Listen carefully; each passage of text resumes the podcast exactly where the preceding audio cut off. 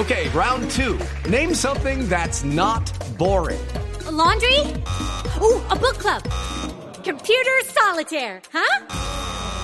Ah, oh, sorry, we were looking for Chumba Casino. That's right. ChumbaCasino.com has over 100 casino style games. Join today and play for free for your chance to redeem some serious prizes. ChumbaCasino.com. No purchase necessary. Full prohibited by law. 18 plus terms and conditions apply. See website for details. 8 de la mañana, un minuto. Mucha atención que un fatal accidente de tránsito se presentó entre Bucaramanga y la costa caribe, dejando cinco personas muertas y varias heridas. Además, la vía está bloqueada por el derrame de crudo. Así nos lo reporta Daniel Pedraza. Según el reporte de la Policía de Carreteras del Magdalena Medio, son cinco muertos y tres heridos que deja hasta el momento el fatal accidente que se presentó en la vía que de Honda conduce a Río Ermitaño. La noticia la confirmó a Blue Radio el teniente de la Policía de Carreteras, John Mario Ayala. Eso fue en el kilómetro 104 de la vía que conduce de Honda a Río Ermitaño, de Puerto Boyacá. En ese sitio se presenta la colisión entre un bus afiliado a la empresa Brasilia que cubría la ruta Santa Marta Cali con una tractomula tipo cisterna que cubría la ruta Rubiales Barranquilla, transportada crudo. En esa colisión resultan cinco personas muertas y tres lesionados. Hay derrame de crudo sobre la vía, entonces por ese motivo tenemos el cierre total de la vía. Los heridos fueron llevados a un centro asistencial del puerto Salgar y la vía se encuentra actualmente cerrada debido al derrame de crudo que se presentó en el trágico hecho. Desde el Magdalena Medio, Daniel Pedraza Mantilla, Blue Radio.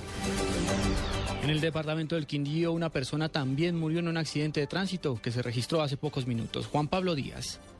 En la vía que une el corregimiento de Pueblo Tapado con el municipio de Montenegro, ocurrió en las últimas horas el accidente entre una motocicleta y un camión recolector de basura, caso en el que se registró la primera muerte en vías del Quindío durante el puente festivo. Se trata de una mujer que viajaba como parrillera, quien perdió la vida. Su compañero Luis Acosta Bastidas, policía retirado, fue trasladado con múltiples heridas al hospital San Vicente de Paul en Montenegro. La moto la iba conduciendo eh, un ciudadano, eh, un señor, el cual también se encuentra en estado delicado de salud, tiene al parecer un trauma cranoencefálico y ante esto esta persona recogió a quien murió, que fue la femenina. Según el coronel Ángel Hugo Rojas, comandante de la policía Quindío, el choque ocurrió porque la motocicleta invadió el carril contrario y allí se encontró de frente con el carro recolector de basuras que pertenece al municipio de Montenegro. En Armenia, Juan Pablo Díaz, Blue Radio.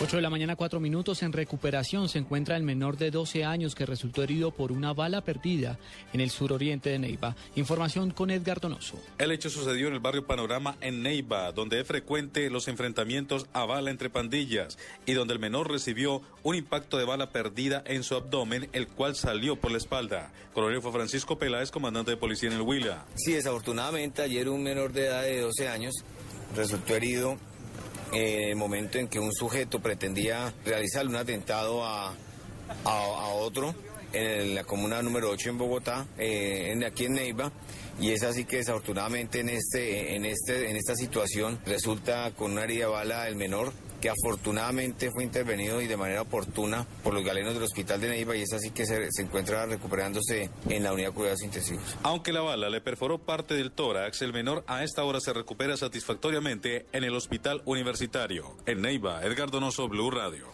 Noticias contra reloj en Blue Radio.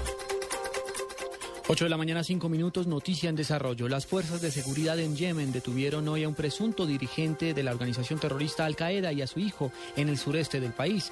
El supuesto cabecilla de Al Qaeda fue identificado como Omar Ashur.